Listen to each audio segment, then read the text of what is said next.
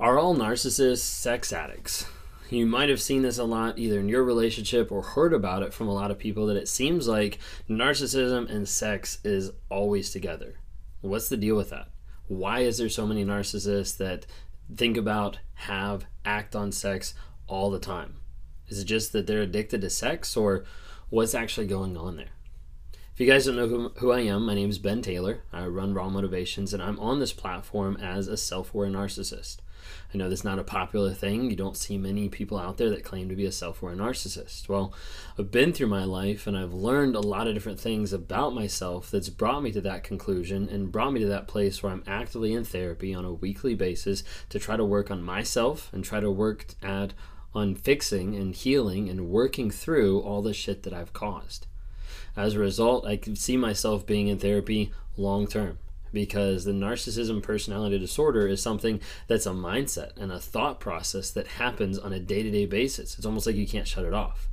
But I'm on this platform to bring awareness about narcissism, how it's destroyed lives, how it's hurt people, and also to be able to share my story of how I'm working on changing. Modifying behaviors, changing the actions that I do so that I don't hurt people, so that I don't um, go down those roads that destroy people and relationships. So, being on this platform, I'm here to provide awareness, growth, healing, and change to other people. Notice I didn't say hope. I don't come on here to bring hope to people saying, hey, love your narcissist and they'll get better, because that didn't work for me. I'm not on here to say, hey, you know, tell tell your person that they're a narcissist and convince them or get them into therapy because that didn't work for me. Those weren't like the changing or defining moments for me if you're with a person that's eh, showing narcissistic personality disorder or narcissistic traits, or they're just a toxic person, and you're noticing that they're not honoring, respecting, or loving you by how they're demonstrating that, by their actions, you probably need to evaluate your situation and you most likely need to leave because you need to focus on your worth, on your growth, on your self worth, self confidence more than someone else destroying and taking that away from you. And that's what a narcissist does. I work with people every day in one on one coaching or in group sessions or live events to try to be able to help people break free from that narcissistic hold almost like the addiction that that narcissist has on another person. Oftentimes it happens by them grooming their victims. And it helps by working through the trauma bond, working through the facts and the truth of the situation to ultimately set you free from what you're thinking, what you're believing, or what's been put on you either from upbringing, your own thoughts, or the narcissist. And as you get through this stage of getting out of the trauma bond or getting out of that relationship, you get to a place where you feel more at peace but that peace doesn't always feel peaceful. It's kind of weird, but it's that moment where you're detoxing from the narcissist and you still think about them, you still want to be with them. There's still this pull back to them. They're like, I thought it was going to be easier once I left, but after I left, it feels even harder, or the abuse feels worse. Oftentimes, this section can be very dicey because people are experiencing often withdrawals from being in a narcissistic relationship especially if they have a pattern or they've been with multiple people with that type of tendency. So, getting people through that is very crucial to get to the place where they can actually have clarity in their life, clarity and vision in where they're going. So, I try to work with people then to set up what's your goals, what's your vision, where are we going forward, how do you want that to look, how do you want that to be experienced, how do you want that to feel. And what are the boundaries we need to set in place so we don't go back to the toxic relationship and that we don't get involved in another one? And how do we set those up on a healthy day to day basis? That's how I work with people to try to help people not experience the abuse, not experience the shame, not experience everything that I've gone through and I've had that I've put on other people. That's why I'm on here. If you haven't had a chance, download the NARC app. NARC, Narcissistic Abuse Recovery Community. We've got that on Google Play and also on the Apple Store. It's a group, a community of like minded people that are survivors and are learning to thrive in their current life, in their situation where they're growing and changing, learning about narcissism, getting free, tracking their no contact, recording their truth, and interacting with the community there. There's private lives that happen on there, and also um, one-on-one, um, one-on-one discounts, and then even uh, lose my train of thought. Uh, there's even the monthly Zoom calls that we have that are like coaching and like webinar and on question and answer based as well. So, anyways, check that out. So, narcissists and sex, like, what's up with that?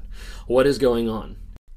Hey guys, just jumping on real quick here to talk about Anchor. If you haven't heard of it, Anchor is through Spotify. It's one of the easiest ways just to be able to produce a podcast. It's got everything you need in just one place. So Anchor has the tools. It allows you to record, edit, do everything you need to make a podcast right from your phone or your computer. And when hosting on Anchor, you can distribute your podcast on different platforms like Spotify, Apple Podcasts, and many different more. It's an awesome tool. I love using it. I've been using it for a little bit now. And the cool thing about it is it's absolutely free. So, if you're interested in starting up a podcast, if you're interested in getting involved in podcast work, then download the Anchor app or go to anchor.fm to get started.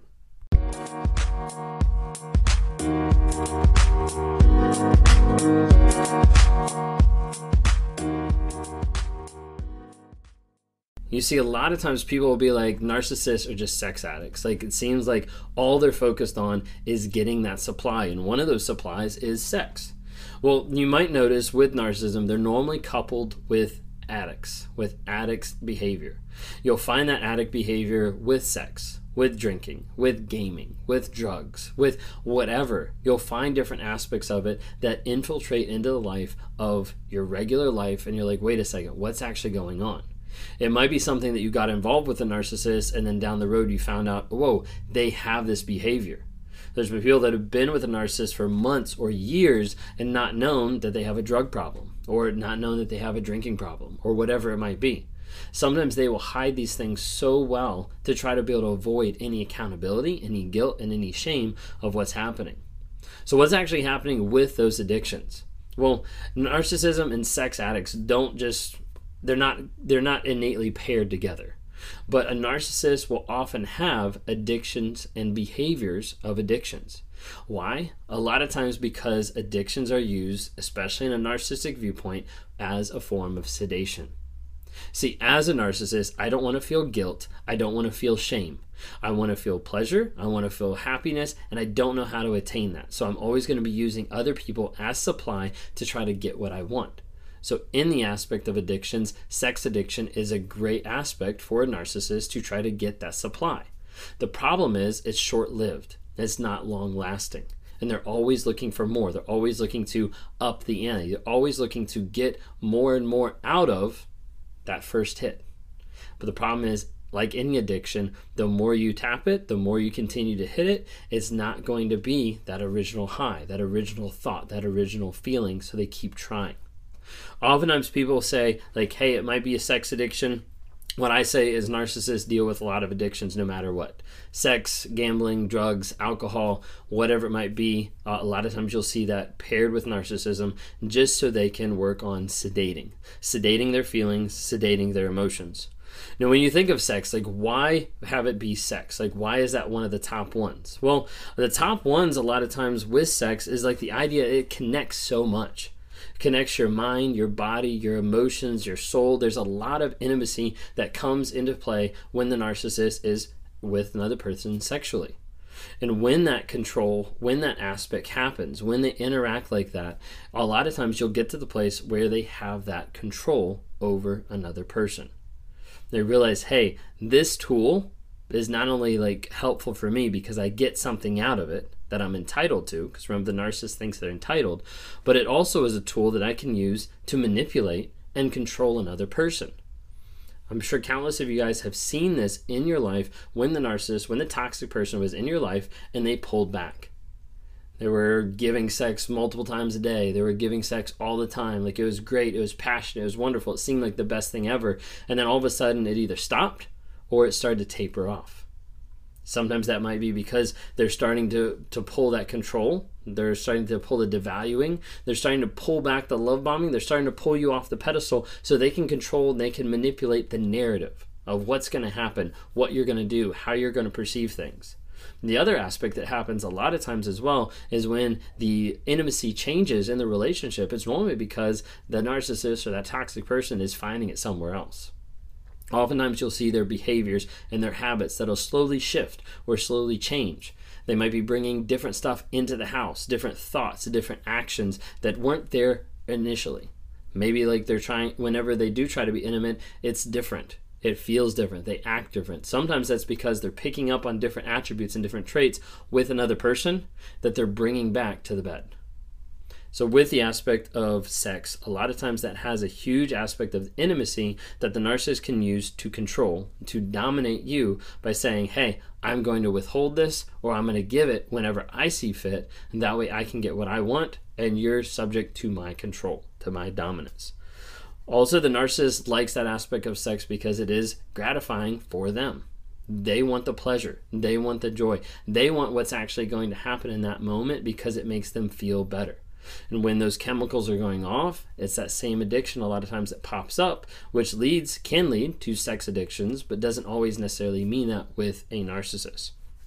To give you a little bit of example, as I was learning about narcissism and as I was learning about who I was, there's an aspect in my life that because of being with multiple people, because of that cheating nature, that several people in my life were like, I think you're just a sex addict. Like, I think that's something prevalent in your past. You've been addicted to pornography in the past, you've been with multiple women. Like, I think this is something that you need to do. So, ended up going to an intensive, and it was a sex addicts intensive. It was very intense. It was like 7 a.m. in the morning to like 8 p.m. at night. And it was very intense, like diving into a lot of stuff. And the good thing is, coming out of that, I had more clarity. Like I knew what sexual addiction was. I knew how it interacted with people. I knew how it messed with people with the cycle, with you know, with their mindset, with the chemicals, with all the different stuff. But I walked away from saying, "That's not me," and I knew that.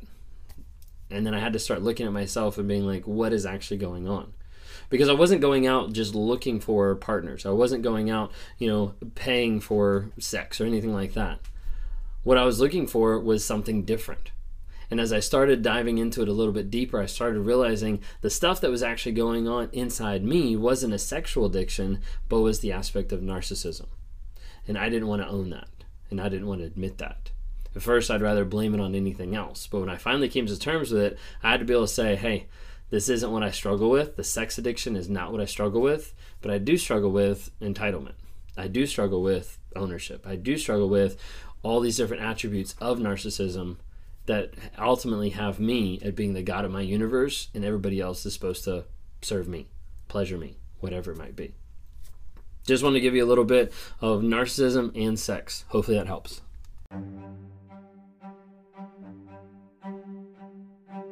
Hey, I hope you've enjoyed these episodes. I love interacting with different people. If you're interested, reach out to me sometime through my website, Raw Motivations. Would love to interact with you. Either send us a message there, uh, schedule a one-on-one so I can talk to you and try to work with you through whatever whatever you're going through on life. You know, whether that's a relationship, uh, narcissism, uh, whether that's just life trying to get from one step to the other and trying to figure out how do I break out of this mind fog of what's going on.